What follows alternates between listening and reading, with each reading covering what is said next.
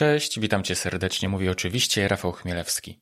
Zanim zaczniemy tradycyjnie, kilka słów parafialnych ogłoszeń. Jak wiesz, wciąż otwarte są zapisy na cykl kilkudziesięciu lekcji na temat rozwoju i promocji kancelarii prawnej. Lekcje są całkowicie bezpłatne. Przychodzą do Ciebie mailem raz w tygodniu. Nie są długie. Lektura każdej z nich zabierze Ci raptem 10 minut maksymalnie. Cóż, idealnie tyle, ile trwa przerwa w pracy. Dowiesz się z nich wielu rzeczy na temat np. budowy kultury organizacyjnej, alternatywnych sposobów promocji kancelarii, dlaczego warto tworzyć e-booki, dlaczego warto pisać książki papierowe oraz jak to robić, jak prowadzić e-mail marketing, jak komunikować się z ludźmi, po co komu specjalizacja, czy też jak sprzedawać w prawniczym blogowym sklepie itd. Pomocnych tematów jest całe mnóstwo. Obecnie z owych lekcji korzysta już ponad 1330 prawników. Także gorąco Cię zachęcam na kurs Mała Wielka Kancelaria. Zapiszesz się na stronie malawielkakancelaria.pl. Jeszcze raz malawielkakancelaria.pl. Tyle ogłoszenia, a teraz wyjątkowy odcinek podcastu w drodze do kancelarii. To jest 61. odcinek podcastu w drodze do kancelarii, w którym rozmawiam z doświadczonymi prawnikami, którzy niejedną wiosnę w todze mają już za sobą. Witam Cię serdecznie, mówi jak zawsze Rafał Chmielewski. A dziś jest odcinek wyjątkowy, jak wspomniałem. Dlaczego? Dlatego, że nie goszczę dziś u siebie ani jednego prawnika czy prawniczki, ale zupełnie kogoś innego. Kogo? Najpierw kilka słów wyjaśnienia. Jak wiesz, a może jeszcze nie wiesz, w takim razie za moment się dowiesz, na co dzień w Weblex wspieramy kancelarie prawne w rozwoju. Pomagamy im zdobywać wspaniały świat za pomocą prawniczych blogów, za pomocą najwygodniejszej księgowości prawniczej w Weblex Bookkeeping, czy przy wsparciu Fundacji Weblex Prawnicy Prawnikom, która wspiera prawnicze rodziny. Na bieżąco niesiemy pomoc ponad 200 kancelariom, naszym stałym klientom. I dla tych kancelarii prowadzę osobny blog, prywatną coroczną konferencję, szkolenia, a także prywatny, zamknięty podcast. A w tym podcaście oprócz wiedzy merytorycznej zawarte są także rozmowy z przedsiębiorcami spoza naszej branży. O czym z nimi rozmawiam? O tym, jakie mają doświadczenia ze współpracy z kancelariami prawnymi. I szczerze mówiąc, jest to kopalnia bogatej wiedzy dla każdej kancelarii prawnej. Dlaczego? Znasz z pewnością powiedzenie: traktuj innych tak, jak ty byś chciał być traktowany. Cóż, stare to powiedzenie ma tyle wspólnego z prawdą, co twierdzenie, iż witamina C jest lekiem na koronawirusa. Skąd bowiem możesz wiedzieć, jak ktoś inny chciałby być traktowany? Dopóki go nie zapytasz, to się nie dowiesz. Na pewno się ze mną zgodzisz. Dlatego pytam klientów kancelarii prawnych, aby opowiedzieli o tym, jak byli traktowani przez prawników i jakby chcieli być traktowani. To, co można usłyszeć z ust tych osób, jest bezcenne. W dzisiejszym odcinku podcastu posłuchasz właśnie jednej z takich rozmów. A moim wyjątkowym gościem jest pani Agnieszka Brykała, właścicielka firmy BHP Consulting. BHP Consulting świadczy pełną obsługę firm w zakresie BHP, przeprowadza z tego zakresu dla swoich klientów profesjonalne szkolenia, z których korzystają różnego rodzaju grupy zawodowe, w tym, uwaga, kancelarie prawne, a także pełni funkcję koordynatora BHP podczas budowy, remontu czy też inwestycji. BHP Consulting wspiera takie znane firmy jak Siemens, Fluor, BASF, Parok, Polfans, farmy wiatrowe, inwestycje przemysłowe, budowlane i inne. Jeśli termin BHP kojarzy Ci się z nudnymi szkoleniami w korporacji, a mnie właśnie z tym się kojarzył, zanim porozmawiałem z panią Agnieszką, to BHP Consulting ma właśnie z tym bardzo niewiele wspólnego. Moja rozmowa z panią Agnieszką jest podzielona na dwie części. W pierwszej rozmawiamy o firmie BHP Consulting oraz o bezpieczeństwie i higienie pracy w kancelarii prawnej. Szczególnie interesowało mnie to, czy kancelaria prawna powinna spełniać określone wymagania z tego zakresu, także kiedy jest to po prostu kancelaria mała, jednoosobowa, a także kiedy jej zespół pracuje zdalnie. Jakie obowiązki i zadania BHP spoczywają na właścicielu kancelarii prawnej? W drugiej części natomiast naszej rozmowy pani Agnieszka opowiada o swoich doświadczeniach ze współpracy z kancelariami prawnymi. Jeśli będziesz potrzebował czy potrzebowała konsultacji, szkolenia z zakresu BHP, dane kontaktowe do BHP Consulting znajdziesz na stronie szkoleniebhp.com.pl. Na tej samej witrynie znajdziesz też e-sklep, w którym możesz nabyć do swojej kancelarii wzory dokumentów do samodzielnego wypełnienia. To tyle wstępu. Dodam jak zawsze zresztą, że ten odcinek podcastu w drodze do kancelarii jest słonecznie i z uśmiechem wspierany przez Weblex Bookkeeping, oferujący najwygodniejszą księgowość prawniczą na tej pięknej planecie. Panie i panowie, pani Agnieszka Brykała. Imię i nazwisko. Agnieszka Brykała. Pani Agnieszko, proszę nam powiedzieć, jaką Pani prowadzi firmę i czym się zajmujecie? Prowadzimy firmę, która się nazywa BHP Consulting Agnieszka Brykała. Jest to firma, która powstała w październiku 2004 roku, czyli tak naprawdę istniejemy na rynku już od ponad 16 lat. Aha. Zaczynaliśmy od szkoleń z zakresu BHP i zadań służby BHP w takich firmach mniejszych, które nie posiadały u siebie pracowników, które te tematy im ogarniały, tak. Więc to wsparcie było potrzebne. Natomiast z biegiem czasu rozwinęliśmy się dosyć mocno i w tym momencie, poza tym, że nadal świadczymy tego typu usługi, to dodatkowo pełnimy nadzory na projektach inwestycyjnych, ale tylko na inwestycjach właśnie takich przemysłowych, czyli dużych. Aha. Pełnimy nadal zadania służby BHP, prowadzimy szkolenia, ale już nie tylko obowiązkowe, które wynikają z przepisów prawnych, ale również szkolenia tematyczne, jak praca na wysokości, w przestrzeniach zamkniętych, ograniczonych, sygnalisty hakowego, czy wiele innych. Tak. Również firmy zgłaszają się do nas w kwestiach konsultacji na różnych tematach na poziomie, na przykład zdarzył się wypadek i co powinienem zrobić, tak, mam to i proszę mi tutaj pomóc, ponieważ był to wypadek ciężki i mam nad głową na przykład prokuratora, tak, i Państwową Inspekcję Pracy, więc tego typu doradztwo również takie doraźne, nie tylko stała współpraca z naszej strony jest zapewnione. Tak. Poza tym też w ramach takich usług jednorazowych klienci zgłaszają się do nas o opracowanie dokumentów powiązanych z tematyką BHP. Na przykład, nie wiem, zróbcie dla nas kompleksowo, dla całego zakładu dokument oceny ryzyka zawodowego, albo przygotujcie jakieś instrukcje BHP, albo potrzebujemy kogoś, kto zna się na tych kwestiach, bo pracujemy nad taką czy taką procedurą, a tam również są wplecione te zagadnienia. Czy na przykład wdrażamy systemy zarządzania BHP. Do tej pory była to norma 18001 albo OHSAS. Tak. Natomiast w tym momencie jesteśmy w trakcie pierwszego wdrożenia w firmie według już tej nowej normy, czyli ISO 45001. I też tutaj zaczynamy jak gdyby w tym działać, bo już ten okres przejściowy nam się kończy i firmy powoli wdrażają tą nową normę, więc tutaj też mamy specjalistów w tym zakresie, więc to portfolio jest dosyć duże. Tak, Pani Agnieszko. Tak, ja bym tylko chciał uzupełnić to portfolio o takie słynne marki jak na przykład Shell, PGE, Veolia, Siemens, tak.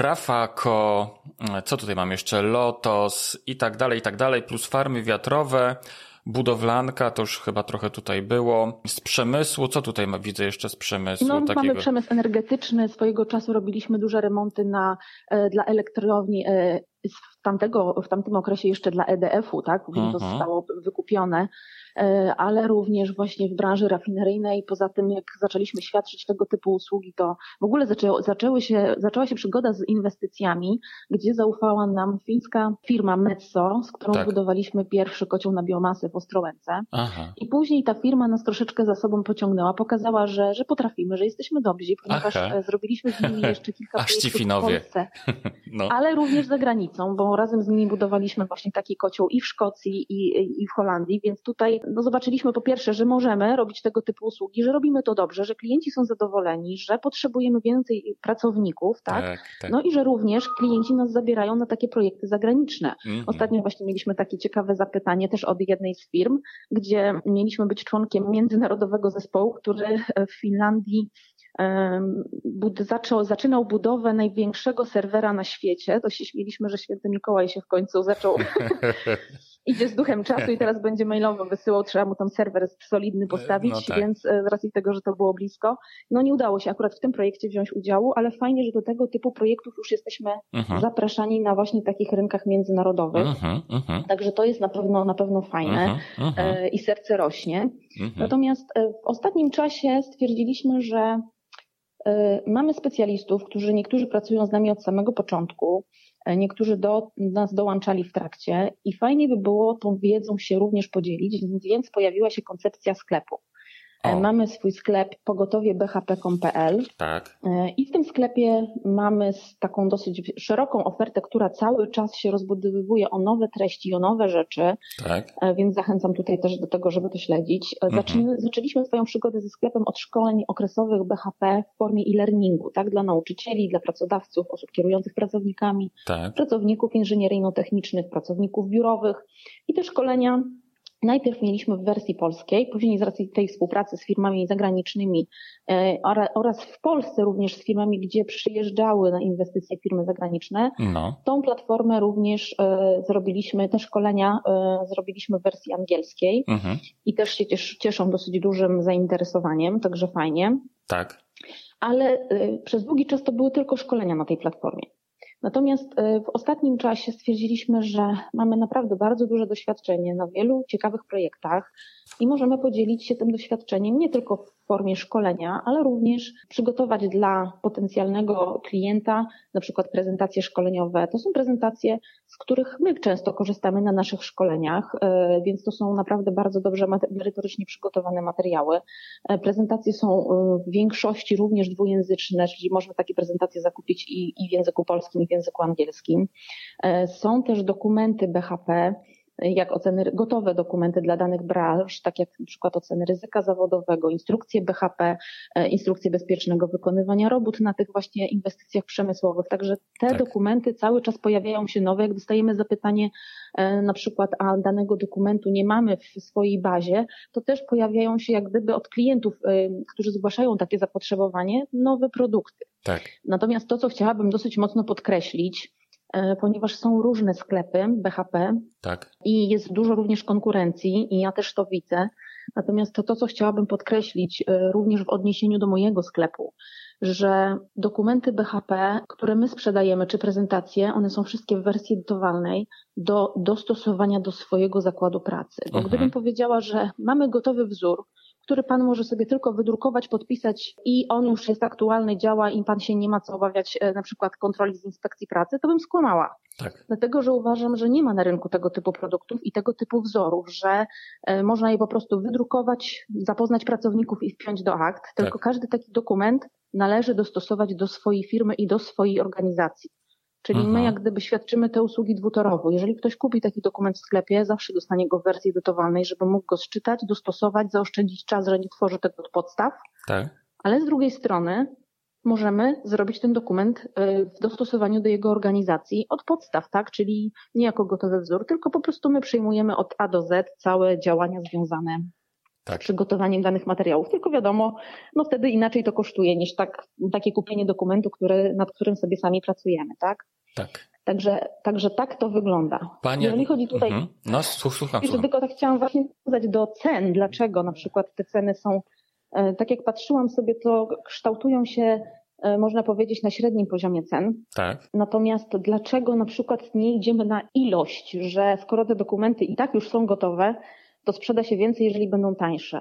To wyszliśmy tutaj właśnie z takiego założenia, że może niekoniecznie, dlatego że mamy świadomość ich merytorycznej wartości i wiemy, że klient na pewno będzie z nich zadowolony, dlatego też mamy taką gwarancję jakości, satysfakcji, że na pewno ten produkt jest tyle wart, a jeżeli uznasz, że nie, to dostaniesz zwrot pieniędzy bez jakichś większych formalności, tak? Także na pewno tak to wygląda. Pani Agnieszko, czy w portfolio Państwa klientów są kancelarie prawne? Tak, również mamy kancelarie prawne. W ogóle to portfolio klientów, które jest umieszczone na stronie, jest dosyć mocno okrojone ze względu na wszelkie klauzule poufności. Klienci i duzi, ale również mniejsi bardzo często też jak gdyby pilnują tego swojego logo, nie każdy pozwala umieszczać informacji o produkcie. Czasami ta procedura jest bardzo trudna, zawiła i skomplikowana, więc to, co mamy umieszczone na stronie, to jest część tego, co robimy i klientów, z którymi współpracujemy. Natomiast w swoim portfolio jak najbardziej mamy również kancelarie prawne, z którymi współpracujemy, mamy kancelarie komornicze, z którymi również współpracowaliśmy, również obsługiwaliśmy sądy.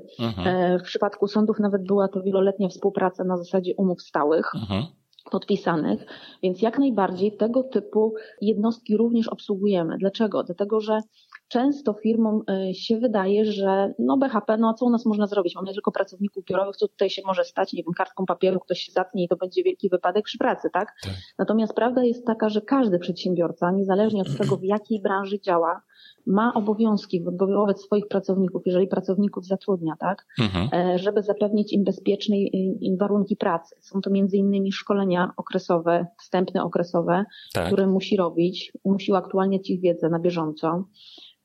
Są to dokumenty, które musi opracować i z którymi musi pracowników zapoznać, czyli na przykład takim najważniejszym jest ocena ryzyka zawodowego, ale są również instrukcje BHP, procedury, regulaminy, tak? Tak. I w zależności od tego, w jakiej branży działamy, to te procedury i te dokumenty są mniej lub bardziej skomplikowane.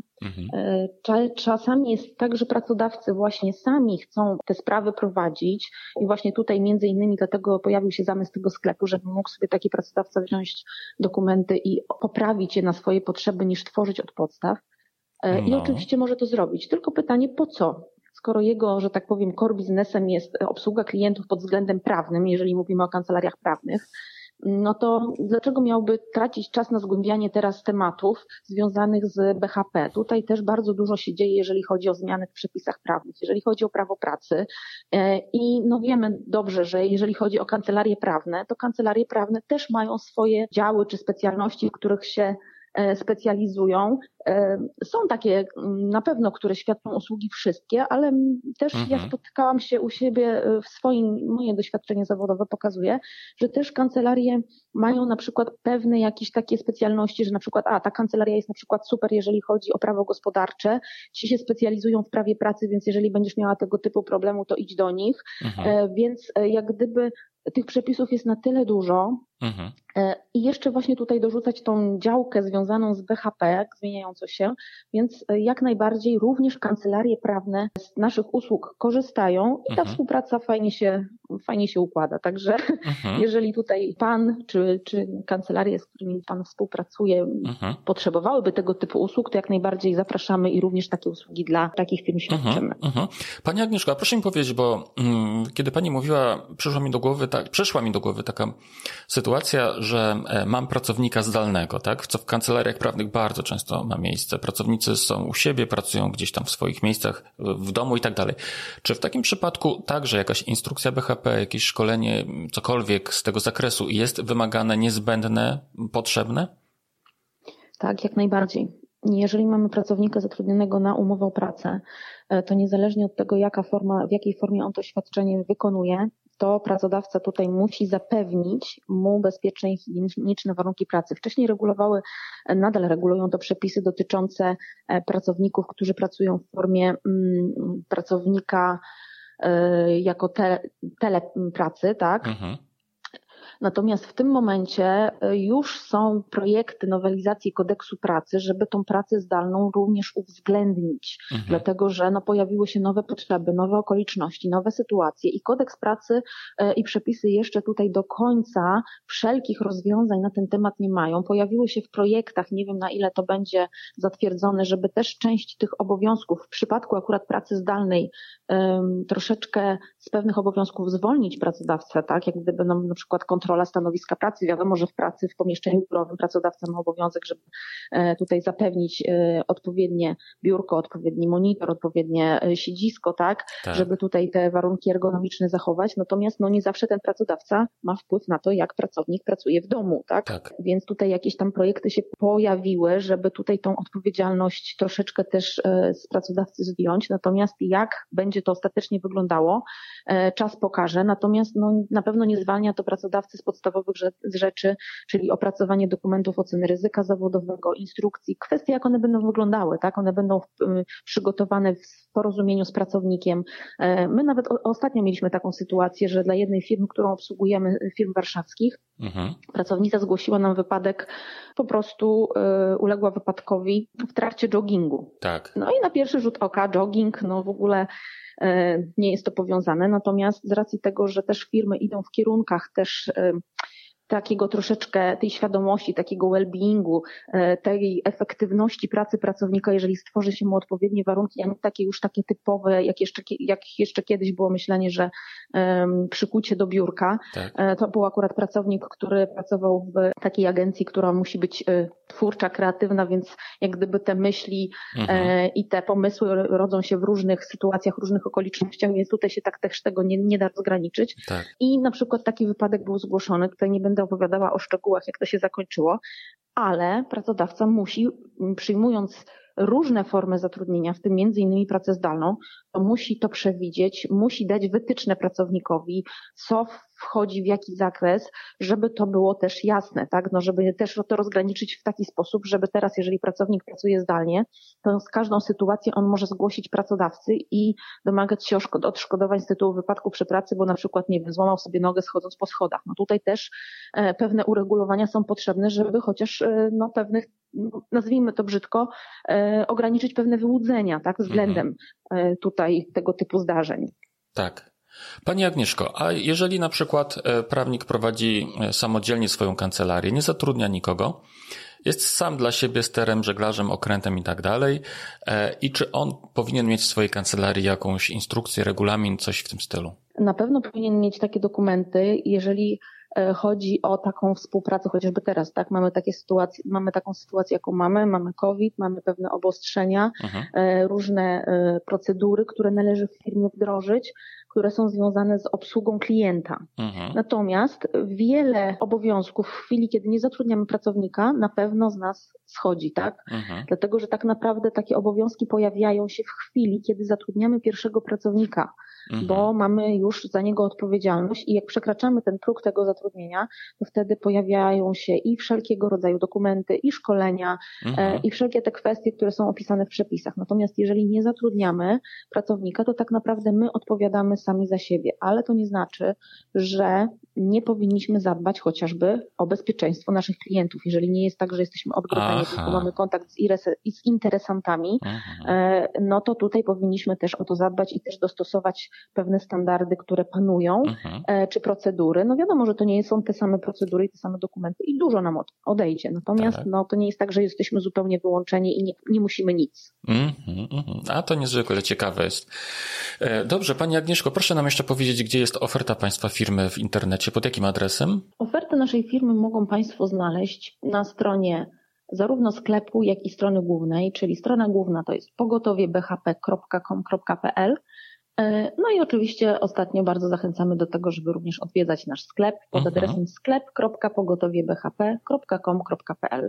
Czyli po prostu w sklepie można zobaczyć, czy są jakieś takie, znaleźć jakiś taki dokument, który będzie pasował do mojej konkretnej sytuacji, ewentualnie mogę go sobie zakupić, pobrać i przez to, że on jest edytowalny, to wygodnie dopasować sobie do swoich własnych potrzeb. Oczywiście. Dobrze. Pani Agnieszko, bardzo serdecznie Pani dziękuję za ten wstęp. Długi, bo mnie to strasznie zainteresowało. Też jestem przekonany, że to będzie niezwykle ciekawe dla naszych słuchaczy. To w takim razie... Mam nadzieję. W takim razie przejdźmy do dalszej części, dobrze? W drugiej części naszej rozmowy posłuchasz o doświadczeniach Pani Agnieszki Brykały ze współpracy z kancelarią prawną. BHP Consulting ma obecnie stałą obsługę prawną, ale wcześniej korzystało z pomocy doraźnej dwóch innych kancelarii. Dlaczego Pani Agnieszka jest bardzo zadowolona z obecnej sytuacji? Co jej się podoba w obsłudze klienta? Na co zwracała uwagę dokonując wyboru kancelarii? Co skłoniłoby ją do zmiany prawnika? Jak postrzega stawki w naszej branży? O tym wszystkim za moment właśnie usłyszysz. A komentarz i wnioski zostawiam Tobie. Słowo klucz w tej części rozmowy to partner do współpracy. Zapraszam. Dobrze, Pani Agnieszko, w takim razie proszę nam powiedzieć, czy miała Pani kontakt z kancelarią prawną i czy była to jednorazowa usługa, czy też współpracuje Pani na stałe z kancelarią? Przez długi okres czasu korzystaliśmy z pomocy doraźnej. To znaczy pojawiła się potrzeba, to wtedy kontaktowaliśmy się z prawnikiem i prosiliśmy go o wsparcie, tak? Czy to w jakichś sprawach, kwestiach umów, jakichś trudniejszych, bardziej skomplikowanych, czy w kwestiach jakichś sytuacji, które dotyczyły naszych klientów. Także to była pomoc doraźna. ale oczywiście to nie była pomoc przypadkowa, to znaczy mieliśmy takie dwie kancelarie tutaj, z którymi współpracowaliśmy na stałe. Były to dwie kancelarie, ponieważ tak jak wspomniałam wcześniej, one specjalizowały się w różnym zakresie, więc w zależności od tego, jakiej potrzebowałam porady prawnej, no to kierowałam się do jednej lub do drugiej. Tak. Z obu kancelarii byłam bardzo zadowolona, natomiast no, w zależności od problemu to współpracowałam z jedną lub drugą. I tak naprawdę dopiero od ponad 2 lat podpisałam stałą umowę na taką stałą obsługę prawną i ta forma wsparcia i współpracy od tamtego czasu bardzo się zmieniła. W jaki sposób, Pani Agnieszko, poszukiwała Pani kancelarii prawnej? Powiem szczerze, że jak stwierdziłam, że potrzebuję już takiej obsługi na stałe, to jakoś niedługo po tym, jak tutaj wewnętrznie w firmie podjęliśmy taką decyzję, myślę, że to było około miesiąca, jak zapisałam się na takie spotkanie dla przedsiębiorców organizowanych przez Płocki Park Przemysłowo-Technologiczny. To było takie śniadanie biznesowe, które jest organizowane cyklicznie. I na tym śniadaniu poznałam wielu przedsiębiorców, no i oczywiście również mojego aktualnego pana mecenasa. I tak zaczęła się nasza przygoda z taką stałą obsługą prawną, tak? Podczas właśnie tego spotkania i długich rozmów, podczas... Ja tak na początku troszeczkę podpytywałam o różne rzeczy, ale ostatecznie skończyło się zaproszeniem do nawiązania współpracy. Więc nie było to, nie jestem w stanie tak precyzyjnie Panu odpowiedzieć na to pytanie, w jaki sposób poszukiwałam, bo tak naprawdę ten pan mecenas wpadł, że tak powiem, w moje ręce tuż po tym, jak podjęliśmy decyzję, a że ta rozmowa była na tyle fajna, efektowna i obiecująca, no to stwierdziłam, że nie będę szukała jakoś tam mocno dalej, tylko zobaczymy, spróbujemy i zobaczymy, co z tego wyjdzie. Okej. Pani Agnieszko, a wspomniała Pani wcześniej, że korzystaliście Państwo z doraźnej pomocy prawnej. Czy może tak zapytam Panią, dlaczego Pani nie skorzystała z oferty którejś z tamtych kancelarii? Dlaczego nie skorzystałam z oferty z tamtych kancelarii? Wie Pan co, powiem tak, to były takie doraźne wsparcia i one w ostatnim czasie były troszeczkę mniejsze. Natomiast dlaczego nie skorzystałam? Dlatego, że to były takie typowe firmy, które świadczyły usługi prawne. Nie wiem, czy to dobrze brzmi, czy to ładnie brzmi, mam nadzieję, że na pewno nie niegrzecznie, ale to byli dla mnie tacy typowi prawnicy, którzy wykonywali swoje obowiązki, czyli dostali zadanie i to zadanie oczywiście robili jak najbardziej profesjonalnie. Natomiast ja tak trochę poszukiwałam takiej kancelarii i takiego partnera do współpracy, który nie tylko będzie mi doradzał pod względem prawnym, ale również będzie troszeczkę bardziej rozumiał moją sytuację jak gdyby od środka, od wewnątrz. Czyli będzie to osoba, która nie tylko będzie doradzała mi i mówiła, jak mam dany temat rozwiązać, ale będzie to osoba, która również się z takimi problemami boryka i która rozumie moje problemy, tak? I akurat tutaj, jeżeli chodzi o pana Krzysztofa, to też to był przypadek, ponieważ w zamyśle już miałam coś takiego, natomiast jak go zapraszałam na spotkanie do nas, to ja wtedy tego nie wiedziałam. Natomiast okazało się, że poza tym, że on świadczy usługi prawne, to również jest przedsiębiorcą i prowadzi swoją działalność gospodarczą. W związku z tym, jak gdyby to było coś, co było dla mnie bardzo ogromną wartością dodaną, ponieważ on pewne problemy rozumiał jak gdyby od środka, tak? Nie na zasadzie, że ja doradzę ci, jak powinieneś zrobić, tylko ja też zatrudniam ludzi, też mam tego typu problemy. I to było też takie troszeczkę wzajemne, tak? No bo tutaj my pod względem BHP, więc to prawo pracy też dosyć mocno mamy, musieliśmy zgłębić, ponieważ klienci też oczekują od nas takiego wsparcia, więc tutaj jak gdyby w pewnych obszarach wzajemnie się troszeczkę też uzupełnialiśmy, ale to jego doświadczenie też w takim biznesie, można powiedzieć, było bardzo pozytywne i bardzo mocno przełożyło się na naprawdę owocną współpracę, która nie ograniczała się i nie ogranicza tylko do takich aspektów, że nie wiem, Krzysztof, masz tutaj umowę, weź mi ją, zredaguj, sprawdź i działamy, tylko w chwili, kiedy nie ma takich rzeczy, że mamy coś na CITO, mamy jakieś zadania do zrobienia, no to ja widzę, że bardzo dużo rzeczy jest załatwianych pomiędzy, tak? Czyli takich rzeczy, z takich spraw, na które ja bym nie zwróciła uwagi, może w takim kontekście, że nie są do zrobienia, bo oczywiście tutaj działamy, żeby wszystko było jak najbardziej zgodnie, natomiast nie przyszłoby mi do głowy, żeby na przykład, nie wiem, iść po taką jednorazową usługę i pytać prawnika, tylko byśmy pewnie zrobili to we własnym zakresie, bazując na własnej wiedzy i doświadczeniu, natomiast z racji tego, że on wypracował taki model pracy, że on musi być częścią zespołu, czuć to, co robi firma, czym się zajmuje, jakie ma potrzeby. To tak naprawdę nawet w chwili, kiedy nie ma takich zleceń przekazanych przez nas, tak. On wynajduje tą pracę. Mhm. Czyli po prostu uważam, że dobra, no to tutaj robicie, nie wiem, macie sklep internetowy, to jak teraz nie mam pilnych zadań, to ja sobie przejrzę wasze regulaminy. Albo gdzieś tam ktoś wam wdrażał RODO, tak, nie mam tutaj pilnych rzeczy, to ja sobie tutaj podejrzę pod kątem jakiegoś tam sprawdzenia. Tak. Albo na przykład chociażby teraz ostatnia sytuacja w związku z tą tarczą, tak, i wsparciem tak. dla przedsiębiorców. Tak. To też było na zasadzie takiej, że gdzieś tam ja rozmawiałam z księgową, na różne tematy, tak. A w pewnym momencie przyszedł Krzysztof do firmy i mówi: słuchajcie, rozkminiłem tą tarczę, wszystko mam od góry do dołu opracowane, w przypadku naszej firmy możemy skorzystać z tego, tego i tego, więc to też takie utożsamianie się z tą firmą było dobre, jest dobre, tak. Że jest jako członek zespołu i też nie na zasadzie takiej, że jak go o coś zapytam, to on mi znajdzie odpowiedź, czy podpowie, czy zrobi opinię prawną, tylko jak gdyby też mi doradza, wychodzi, daje mi coś ekstra, tak? Czyli ja nie pytałam, a on przyszedł do mnie i poinformował tak. mnie, że zczytał sobie tą tarczę i ma informację, tak. że są takie punkty zaczepienia, z których my byśmy mogli skorzystać jako firma. Tak. Więc to są na pewno takie, że tak powiem, rzeczy, które są na pewno z całą pewnością na plus tak. przy takiej stałej współpracy. Tak, czyli on charakteryzuje się taką proaktywnością, tak? Nie czeka, dokładnie. W pewnym sensie oszczędza trochę wysiłek pani i państwu.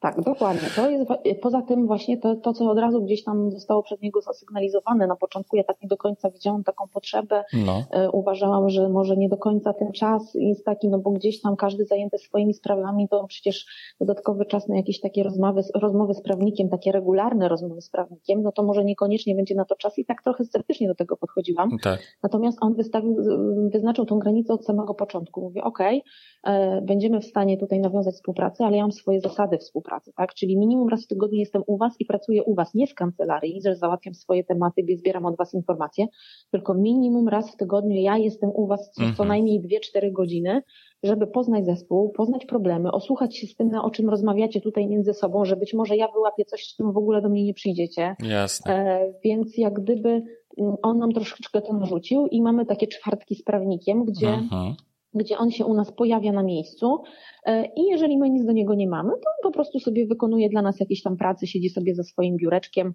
i sobie coś tam robi, ale jak na przykład rozmawiamy czy na tematy związane z klientami, bo też tutaj z racji tego, że pracujemy w zespole i jak jest trudniejszy temat, to go omawiamy na forum, no to też zdarza mu się, że się do tej rozmowy włączy, coś tam podpowie, coś nam doradzi, więc to na pewno jest bardzo dobre wsparcie również pod względem właśnie tutaj obsługi klientów. Fantastyczne. Pani Agnieszko, z tego, co pani powiedziała, wywnioskowałem, że również była pani zadowolona ze współpracy z poprzednimi kancelariami. Tak. Czy może mi pani powiedzieć, dlaczego była pani zadowolona z tej współpracy? W jaki sposób te kancelarie działały, że pani ma o nich dobrą opinię? W jaki sposób one działały, że miały dobrą opinię, tak? Przede wszystkim były rzetelne i terminowe. Aha. To jest to, czego zawsze szukam u klientów przy współpracy z kontrahentami. To jest to, na co ja zawsze zwracam bardzo duży nacisk u swoich pracowników. No. Mam takie swoje, że tak powiem, pewne zasady, wartości, których się trzymam i których wymagam od swoich pracowników w stosunku do klientów, ale również jeżeli ja korzystam z usług na zewnątrz, to również mam takie oczekiwania, więc na pewno jest to terminowość, na pewno jest to rzetelność. Tak. Miałam właśnie sytuację, gdzie te kancelarie przekonały mnie do siebie sytuacjami, z którymi do nich poszłam tak naprawdę, tak? Mhm. Były to sytuacje trudniejsze i łatwiejsze, a nie było takiego wyczuwalnego podziału, że no to jest taka jakaś pierda za jakieś tam drobne pieniądze, no to niekoniecznie, albo nie wiem, nie dzisiaj, nie mam czasu, tylko po prostu każda sytuacja, czy to była sytuacja poważna za większe pieniądze, czy to była jakaś drobna rzecz, to ten czas, który był poświęcony na obsługę mnie, jak gdyby, ja się czułam naprawdę dobrze zaopiekowana. I z jedną taką kancelarią, jak właśnie jedną z tych kancelarii, z którą zaczęłam współpracę, tak naprawdę ja poszłam po poradę i ta porada kosztowała jakieś tam grosze, natomiast pani mecenas poświęciła mi bardzo dużo czasu, żeby nie tylko odpowiedzieć na moje pytanie, ale również opowiedzieć mi różne konsekwencje, plusy i minusy tego, co by się wydarzyło, gdybym zrobiła tak czy inaczej. Tak. W związku z tym, że jak gdyby no nie poczułam się tak, że poszłam tylko z jakimś drobiazgiem, więc trzeba szybko potraktować, bo są jakieś inne zlecenia poważniejsze czy jakieś takie zlecenia, no to później zostałam przy tej współpracy na dłużej. Aha. I oczywiście pojawiły się również grubsze tematy, aha, bardziej opłacalne dla tej kancelarii. Aha. Natomiast to, że byłam zaopiekowana tak dobrze przy tej pierwszym naszym kontakcie, który był no z punktu widzenia kancelarii pewnie mało opłacalny, aha, to ja z tą kancelarią później już zostałam na dłużej, tak? Aha. No i tak to wygląda, tak? Z naszej strony. Jasne. A jakim językiem się posługują prawnicy według Pani, Pani Agnieszko? Czy to jest język zrozumiały bardziej lub mniej dla Pani? Jakim językiem się posługują? Wie Pan co? Powiem tak, że na początku miałam problem ze zrozumieniem może nie tyle samego tutaj prawnika i jeżeli chodzi o język, natomiast sytuacje, z którymi się borykałam, czy sprawy, z którymi chodziłam, no sprawiały jakiś taki dyskomfort i to, że nie do końca czułam się pewna, że ja to dobrze rozumiem, dobrze interpretuję, że tutaj potrzebuję, bo czasami przecinek ma znaczenie w umowie, czy jakiś spójnik i już on zmienia zupełnie kontekst, więc tak, też potrzeba kogoś, kto pewne rzeczy wyłapie i kto to rozumie, kto rozumie terminologię prawniczą. Tak. Natomiast jeżeli chodzi o te dwie kancelarie, to jedna była tak, że zupełnie wszystko tak łopatologicznie przedstawiała zrozumiale, że w pewnych momentach tak miałam wrażenie, kurczę, no aż tak bardzo to chyba nie jest ze mną źle, że ja tego nie rozumiem, ale no, właśnie tak starała się wszystko jasno przedstawić i to też było fajne, tak, rozrysować, żeby klient miał tą świadomość, że rozumie, a nie na zasadzie, dobra, zróbcie tak, tak, tak i tak i będzie dobrze, tylko żeby on miał świadomość tego, z czym się mierzy. Tak. Natomiast druga też była, może tak, tutaj jeżeli chodzi o zrozumienie, to nie wynikało z niezrozumienia się z kancelarią prawną, bo tutaj ten język, którym do mnie mówiono, być może miałam takie szczęście, był dla mnie zrozumiały. Aha. Bardziej niezrozumiałe były dla mnie niektóre rzeczy, z którymi do tych kancelarii się zgłaszałam, czy zapisy, aha, w umowach, czy jakieś tego typu rzeczy, aha, i potrzebowałam wsparcia tych kancelarii, żeby właśnie mi ten język prawniczy z tych dokumentów prawnych został przełożony i przetłumaczony na polski. Aha, aha. Pani Agnieszko, a czy jest coś takiego? A czy jest coś takiego, Pani Agnieszko, z czego Pani jest niezadowolona w przypadku współpracy z kancelariami tamtymi przeszłymi i tą obecną? Czy jest coś takiego, co uważa Pani, że powinno ulec mimo wszystko poprawie? To znaczy, wie Pan co, powiem tak, że dopóki nie trafiłam na te dwie kancelarie, z którymi zaczęłam współpracę taką doraźną, to miałam jakieś takie kancelarie, z którymi próbowałam nawiązywać współpracę. To na pewno to, co mnie irytowało, to była nieterminowość i brak kontaktów w sytuacji, kiedy terminowości nie było, bo ja rozumiem różne sytuacje życiowe, że coś może komuś wypaść, że sprawa może być na tyle skomplikowana, że ktoś ocenił, że nie wiem, 2 dni wystarczy na to, żeby temat zgłębić, a później okazuje się, że trzeba jeszcze coś doczytać, sprawdzić, jakieś wyroki sądów posprawdzać, czy jakieś inne rzeczy, tak, i że ten czas był niedoszacowany. Ja jestem w stanie to zrozumieć.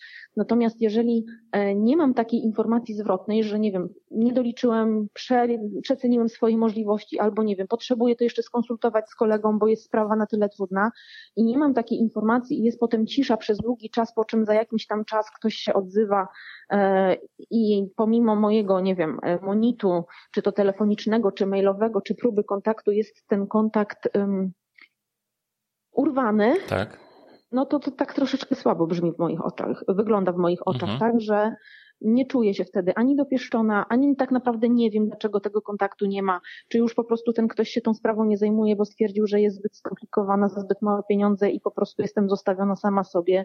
Tak. Więc jeżeli tego typu sytuacje się zdarzają, to fajnie mieć tą informację zwrotną, bez względu na to, czy będzie pozytywna, czy negatywna, ale przynajmniej wiemy, na czym stoimy i jak działamy dalej. Jasne. A co według Pani, Pani Agnieszko, jest najważniejsze we współpracy z kancelarią prawną? Najważniejsze. No. Najważniejsze dla mnie jest zaufanie. Zaufanie i zaufanie i jeszcze raz zaufanie, że ta osoba, której ja powierzam swoje sprawy, ma dostęp do moich danych poufnych i czasem do danych poufnych moich klientów, do konkretnych sytuacji, z którymi się mierzę, które również staram się rozwiązać dla moich klientów, że będzie to osoba, która mnie pod tym kątem nie zawiedzie, która zachowa pewne rzeczy dla siebie, która potrafi to rozróżnić i będzie dbała o moje sprawy czy sprawy moich klientów jako swoje własne, a nawet lepiej. Mhm. No tutaj ta kwestia zaufania jest dla mnie, myślę, że kluczowa. Mhm, mhm.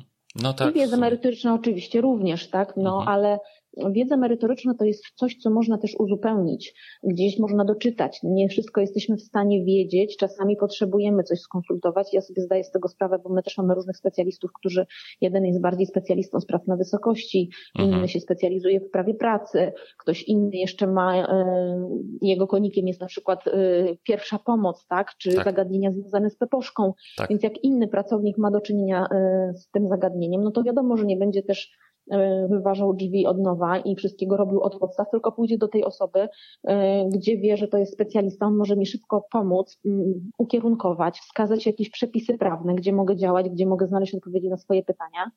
I tutaj, jeżeli chodzi o tą wiedzę merytoryczną, to zdaję sobie sprawę z tego, że też kancelarie prawne mają różnego rodzaju tematy i zagadnienia, a w firmach te zagadnienia naprawdę są różne. Mhm.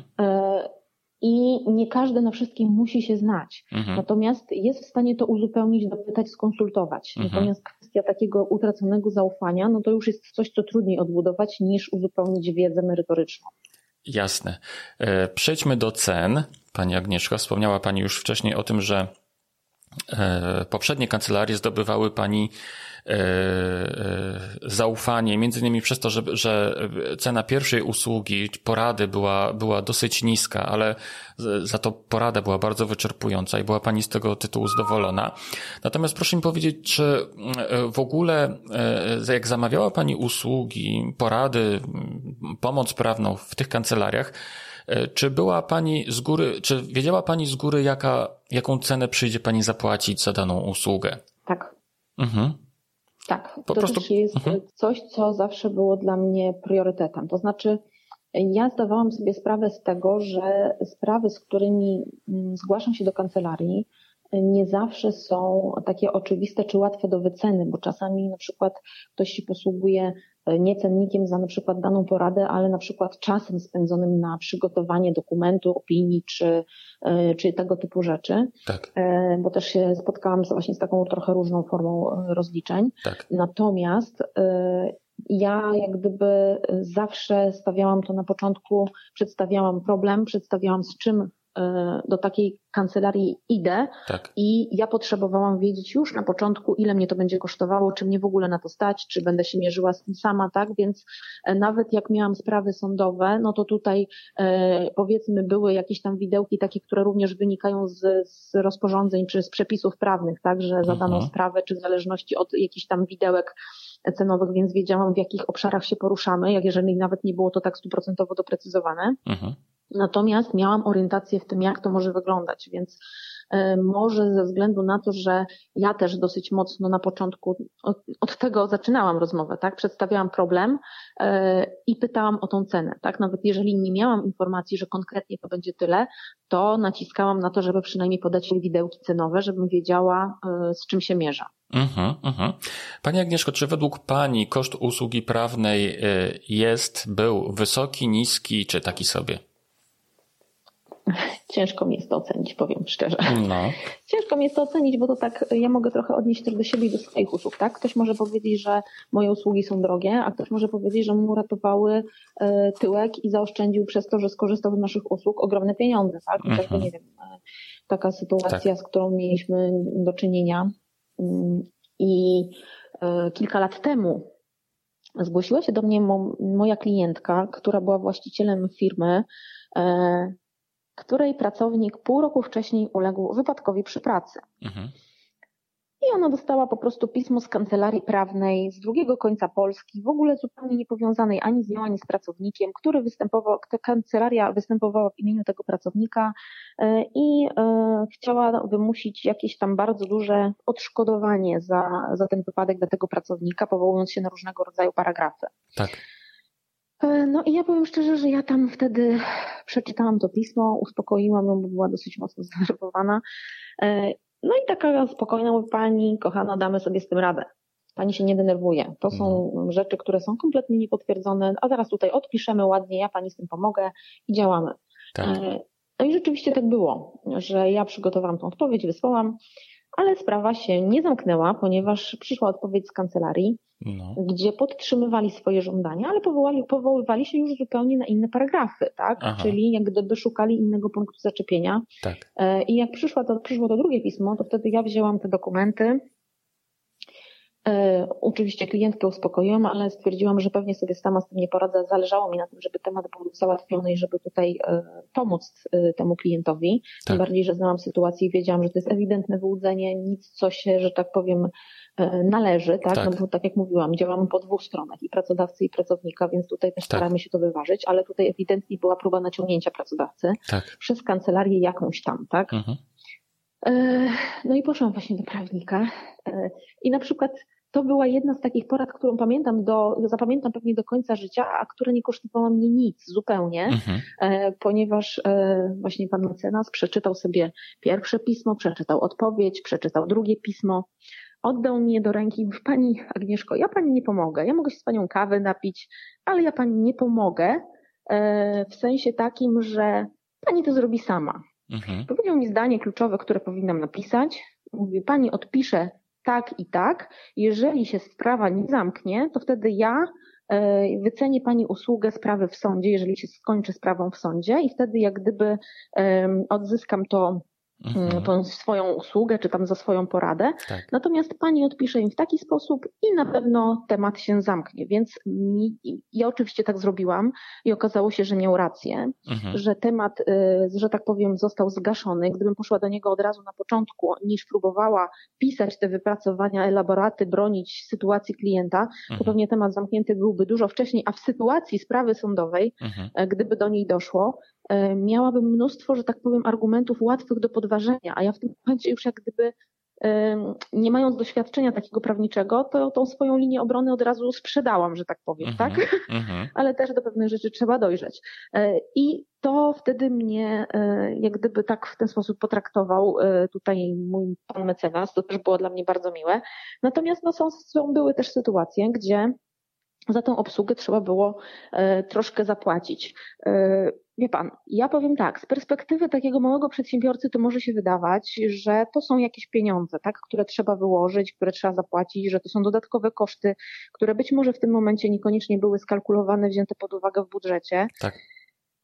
Natomiast ciężko jest określić, bo ja tak odnosząc się do siebie, czy to jest dużo, czy mało.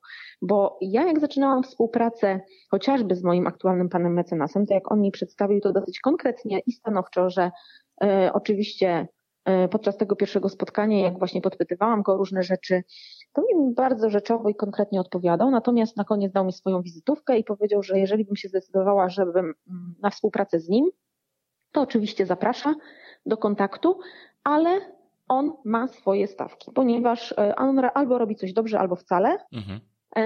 I jego kwota taka ryczałtu miesięcznego minimalnego jest taka i taka, i to jest kwota, która nie podlega negocjacji, że to jest jego dolny próg w ogóle, żeby zacząć rozmowy z nim, tak? Czyli postawił mnie jak gdyby przed takim faktem dokonanym. No i powiem szczerze, że tak na początku było, kurczę, no dopiero się, nie wiem, znamy, dałby mi czas na to, żebyśmy się poznali w pracy czy cokolwiek, a to było dosyć jasno postawiona granica od samego początku, ale zadzwoniłam do niego. Zadzwoniłam do niego i tą współpracę nawiązaliśmy, pomimo tego, że wydawał mi się drogi na tyle konkurencji, że gdzieś tam za tego typu usługi inne kancelarie proponowały mi mniej pieniędzy, to tutaj jak gdyby przekonał mnie do siebie swoją pewnością siebie, tego w jaki sposób przedstawił mi to, że zna swoją wartość i wie, że jest dobry i że skoro wie, że jest dobry, że ma jakieś tam doświadczenie, że gdzieś tam jeszcze działa z przedsiębiorcami, to on nie widzi problemu, znaczy nie widzi takiej potrzeby, żeby teraz zaniżać ceny tylko po to, żeby gdzieś tam łapać kolejnych klientów, bo woli mieć ich mniej, ale poświęcić im więcej czasu i obsłużyć ich dobrze. I z racji tego, że nie do końca właśnie wtedy zakładałam w ogóle takie pieniądze na taką miesięczną obsługę prawną, to pewnie bym się nie zdecydowała, gdyby nie to, że kupił mnie tym, że podczas tej rozmowy wydawało mi się, że mamy zbieżne i podobne myślenie w odniesieniu do klientów, ponieważ moje hasło przewodnie, które gdzieś tam wplatam w różne informacje, które też niedługo zamierzam, że tak powiem, już bardziej odważnie zakomunikować, to jesteśmy dla wszystkich, ale nie dla każdego. Mhm. Tak? Czyli jesteśmy w stanie pomóc każdemu, kto przyjdzie do nas, ale takiemu klientowi, który rzeczywiście potrzebuje tej pomocy, który czuje potrzebę tej poprawy bezpieczeństwa, a nie szuka tylko słupa albo nie wiem, miał kontroli, potrzebuje pewne rzeczy pozałatwiać czy pozamiatać pod dywan, tylko jesteśmy w stanie pomóc każdemu klientowi z każdej branży, ale pod warunkiem, że on rzeczywiście tej potrzeby pomocy potrzebuje i chce takiego rzetelnego wsparcia, a nie tylko załatania czegoś czy stwarzania pozorów, że on tej pomocy potrzebuje, tak? No dlatego nie jesteśmy dla każdego, to już w zasadzie powiedziałam, tak, że nie sprzedajemy zaświadczeń, tylko szkolimy ludzi. Tak. Nie wiem, sprzedajemy jakichś tam szablonów, tylko robimy dokumenty szyte na miarę potrzeb klienta, a jeżeli sprzedajemy, tak jak mamy w sklepie, no to są to rzeczy, które są, gdzie jest jasna informacja, że to jest pomoc dla ciebie, jest to wzór, ale właśnie jest w wersji edytowalnej właśnie po to, żeby to dostosować do siebie i żeby to miało ręce i nogi, żeby to miało jakiś sens, a nie było jakimś tam przykładowym dokumentem, tak? I w związku z tym, że tak sobie pomyślałam, że te nasze działania są zbieżne, tak? Czyli na zasadzie, że tak jak ja szukam tych klientów i też ich selekcjonuję pod kątem, że nie potrzebuję podpisać umowy z każdym, tylko z tymi osobami, które mają podobne poglądy do moich, no to tutaj też jak gdyby ty mnie troszkę kupił. Tak troszkę sprzedażowo, marketingowo, na zasadzie, że spróbuję. Najwyżej, jeżeli nie do końca nam się poukłada albo stwierdzę, że jest to dla mnie za drogie, to wtedy będę myślała, że będę szukała dalej. Natomiast trudno jest ocenić kancelarię, czy jest droga, czy nie, dlatego, że z jednej strony można sobie myśleć, że jest droga, ale z drugiej strony za chwilę się okazuje, że to, że właśnie ta kancelaria jest, to, że to wsparcie było, to uchrania przedsiębiorcę od dużo większych kosztów. Tak jak ja na przykład miałam już kilka sytuacji w ciągu tych 2 lat, gdzie ta współpraca okazała się, że pewne zapisy w umowach uchroniły mnie przed utratą dużych pieniędzy, tak jeżeli chodzi o kontrakty budowlane, że pewne zapisy tutaj no, pomogły mi odzyskać pieniądze dużo wcześniej niż miałabym korzystać później ze wsparcia sądowego. Tak. Więc były też sytuacje takie oczywiście, w których tutaj pan mecenas, pan Krzysztof bardzo mocno naciskał, że nie, tutaj w ogóle takiej umowy to nie podpisujemy, choćby nie wiem co się działo i były zapisy, gdzie stawał okoniem, kompletnie w ogóle nie było na zasadzie, że to jest twoja decyzja, tylko nie i koniec. I ja czasami broniłam tych zapisów, ponieważ był tak pewny tego, co mówi i tak pewny siebie i tak wręcz naciskający na mnie, że nie, Agnieszka, ty nie możesz się na to zgodzić, musimy to zrobić po mojemu, jeżeli tego nie rozumiesz, to mi po prostu zaufaj. Ja się natomiast z racji tego, że też są w firmach też różne czasami sytuacje, tak, a wiedziałam, że na przykład projekt jest duży, fajny, prestiżowy, no to też przedsiębiorca czasami myśli w kierunku takim, kurczę, jakby a jeżeli ten zapis spowoduje, że ja nie podpiszę tej umowy, no to są takie dylematy, nie? Na szczęście umowy udało się podpisać. Na szczęście zapisy, o które tutaj Krzysztof tak mocno walczył, nie spowodowały niepodpisania kontraktów, ale z drugiej strony dosyć mocno mnie później okazało się, że uchroniły przed konsekwencjami takimi finansowymi, także to na pewno było na plus. Natomiast były też takie sytuacje, gdzie Krzysztof mi mówił, że słuchaj, no to nie podpiszesz tej umowy. Jeżeli ten zapis wyrzuci, to nie podpisuj tej umowy. Natomiast ja z racji tego, że zależało mi na kliencie, nie zawsze się posłuchałam, pomimo, że miałam tą obsługę prawną, no to potem się okazywało, że, no, że miał rację. Także teraz w tym momencie już jestem, że tak powiem, z większą pokorą podchodzę do sytuacji takiej, że no trudno, może właśnie mniejszym kosztem dla mnie będzie nie podpisanie tej umowy niż podpisanie jej za wszelką cenę. Tak, jasne. Dobrze, Pani Agnieszko, a proszę powiedzieć nam jeszcze, jaką formę kontaktu Pani preferuje? Czy rozmowę telefoniczną, rozmowę w 4 oczy, czy jakąś inną?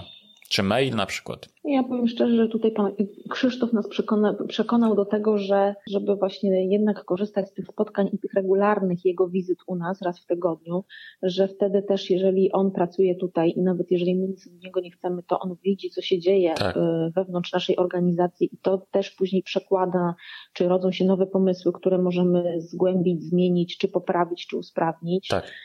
Więc gdybym miała to tak ustalić priorytety, co jest dla mnie ważne i mniej ważne, to na pewno jak wcześniej się broniłam przed tymi spotkaniami, że no kurczę, 1 dzień w tygodniu będę miała wyjęty z pracy, bo tutaj, nie wiem, będę miała prawnika na głowie, tak brzydko mówiąc, Krzysztof, nie obraź się, jak to słuchasz. No to powiem szczerze, że dobrze, że tak naciskał i że te spotkania trwają nadal, bo bardzo dużo wnoszą pozytywnych rzeczy, dużo nowych pomysłów się rodzi i to biznesowych i właśnie takich prawnych. Pewne tematy gdzieś tam cały czas na bieżąco są prostowane. Tak. W pewnych kwestiach dotyczących klientów, o które, tak jak mówię, normalnie byśmy nie zawracali głowy nikomu, tylko stwierdzili, że dobra, to jest nasza działka BHP, tutaj jakieś prawo pracy, tu coś tam byśmy ogarnęli, a często jak on jest świadkiem tych usług i tych naszych rozmów, to coś tam nam doradzi, czy pokaże z innej perspektywy, czy inne spojrzenie, co jest naprawdę bardzo, bardzo cenne w obsłudze właśnie tych klientów. Także na pewno takie na pierwszym miejscu byłyby to spotkania, później maile, telefony, no i wideokonferencje i cała ta reszta, inna forma komunikacji. Więc takich, tak bym to ułożyła w tej hierarchii ważności. Spotkanie, mail, telefon i cała reszta. Pani Agnieszka, a co by Panią skłoniło do zmiany kancelarii prawnej? Do zmiany kancelarii prawnej to mogłyby mnie w tym momencie skłonić tylko dwie rzeczy. No. Utrata zaufania, to tak jak wspominałam, że to jest dla mnie mega ważne, i jakiś znaczący błąd, który mógłby mieć dużo kosztować. Niekoniecznie finansowo, może wizerunkowo, może w jakiejś takiej innej formie, ale to musiałoby być takie właśnie jawne zaniedbanie ze strony właśnie tutaj osoby, która nas obsługuje. Na ten moment wiadomo, że są różne sytuacje, mniejsze, większe, czasami właśnie kwestia ścierania się a propos zapisów umów, więc czasami te rozmowy są spokojniejsze, czasami bardziej burzliwe, ale na ten moment innych powodów nie przewiduję. Czyli ta utrata zaufania lub ten właśnie taki błąd, czy jakieś takie zdarzenie, które mogłoby negatywnie wpłynąć na nasz wizerunek czy na naszą firmę. A w tym kontekście jak wygląda temat niedotrzymywania terminów, o którym Pani wspominała wcześniej? Czy również dla Pani byłoby to źródło do zmiany kancelarii, znaczy podstawa do zmiany kancelarii? Tak, natomiast jeżeli byśmy tutaj zawalali terminy na tyle, że nie wiem, mamy takie sytuacje, że mamy troszkę czasu, żeby sobie daną umowę przeanalizować, a czasami mamy takie sytuacje i to też nie aż tak, nie wiem, czy czasami to jest dobre słowo, bo często wpadają takie wrzutki, że klient przychodzi do nas, bo potrzebuje usługi na wczoraj i wrzuca na przykład umowę jeszcze anglojęzyczną i mówi, że nie wiem, do wtedy i wtedy mam się do niej ustosunkować i podpisywać, bo jak nie podpiszę jej do tego terminu, no to niestety, ale temat mi przepadnie, tak? Załóżmy. Tak. Więc tutaj jeżeli chodzi o tą terminowość, no to mamy sprawy, ich priorytety, które są pilne z jakimiś tam terminami, deadline'ami, a są takie tematy, które sobie sukcesywnie powoli prostujemy. I tutaj Krzysztof ma świadomość tego, że jestem na tym punkcie mocno wyczulona, nawet tak jak już zdarzały się jakieś takie drobne rzeczy, no to są rzeczy, tak jak mówię, docieramy się, tak? 2 lata minęły, a są jeszcze jakieś takie aspekty, które się pojawiają, poznajemy się również charakterologicznie i właśnie w podejściu do różnych rzeczy prywatnie też, jak działamy i jak to się przekłada potem na nasze biznesy i na naszą współpracę. Natomiast jak pojawiają się jakieś takie rzeczy, to ja to dosyć mocno i wyraźnie komunikuję i wyjaśniamy sobie te tematy na bieżąco, więc myślę, że ta terminowość, gdyby to się zaczęło na zasadzie takiej, że nie wiem, te tematy są jeden po drugim zawalane, przesuwane, zmieniane, że ja muszę przed klientem się tłumaczyć, że obiecałam, że ustosunkuję się do umowy do końca tygodnia, a potem się okazuje, że do końca tygodnia nic nie mam i do końca następnego tygodnia też nic nie mam i jakby zaczęły się te terminy, że tak powiem, przesuwać w taki niekontrolowany sposób, a nie byłyby to sporadyczne sytuacje, takie jak mówię, losowe, które mogą się zdarzyć, no to pewnie bym się zastanowiła też nad tym, żeby tą kancelarię zmieniać. Natomiast na ten moment tego problemu nie mam, w związku z tym tak nawet nie przyszło mi do głowy, żeby to uwzględnić, ale tutaj terminowość też jest dla mnie bardzo ważna. Dobrze, Pani Agnieszko, bardzo serdecznie Pani dziękuję za fantastyczną rozmowę, za tyle uwag, które nam Pani przekazała. Ja przypomnę, że naszym gościem była Pani Agnieszka Brykała, właścicielka firmy BHP Consulting. Adres strony internetowej to jest pogotowiebhp.com.pl i zapraszamy również do sklepu, który jest na tej stronie. Pani Agnieszko, bardzo serdecznie Pani dziękuję. Panie Rafale, ja również dziękuję bardzo za rozmowę, za zaproszenie i zapraszam oczywiście do korzystania z naszych usług. Jasne, bardzo chętnie. Dziękuję jeszcze raz.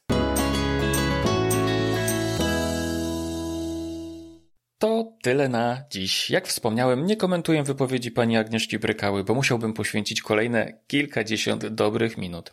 A sądzę, że wnioski każdy z nas może sobie wyciągnąć sam i odpowiednie zmiany wprowadzić do swoich kancelarii. Dodam tylko, że wśród innych rozmów, jakie przeprowadziłem dotąd z przedsiębiorcami na temat ich doświadczeń z pracy z kancelariami prawnymi, Opinia pani Agnieszki jest jedyną, uwaga, jedyną pozytywną opinią. W zdecydowanej większości przypadków, niestety, przedsiębiorcy narzekają na obsługę prawników. Główne zarzuty to brak kontaktu, nieterminowość i naruszenia zaufania. Tak, nie przesłyszałeś się. Wierzę, że ty masz obsługę klienta w swojej kancelarii na najwyższym poziomie. Kończąc już ten podcast, jeszcze raz dziękuję pani Agnieszce za udział w podcaście i zachęcam cię do skorzystania z oferty jej firmy BHP Consulting, a także do odwiedzin w e-sklepie i zakupu dokumentów, które w twojej kancelarii z pewnością się przydadzą.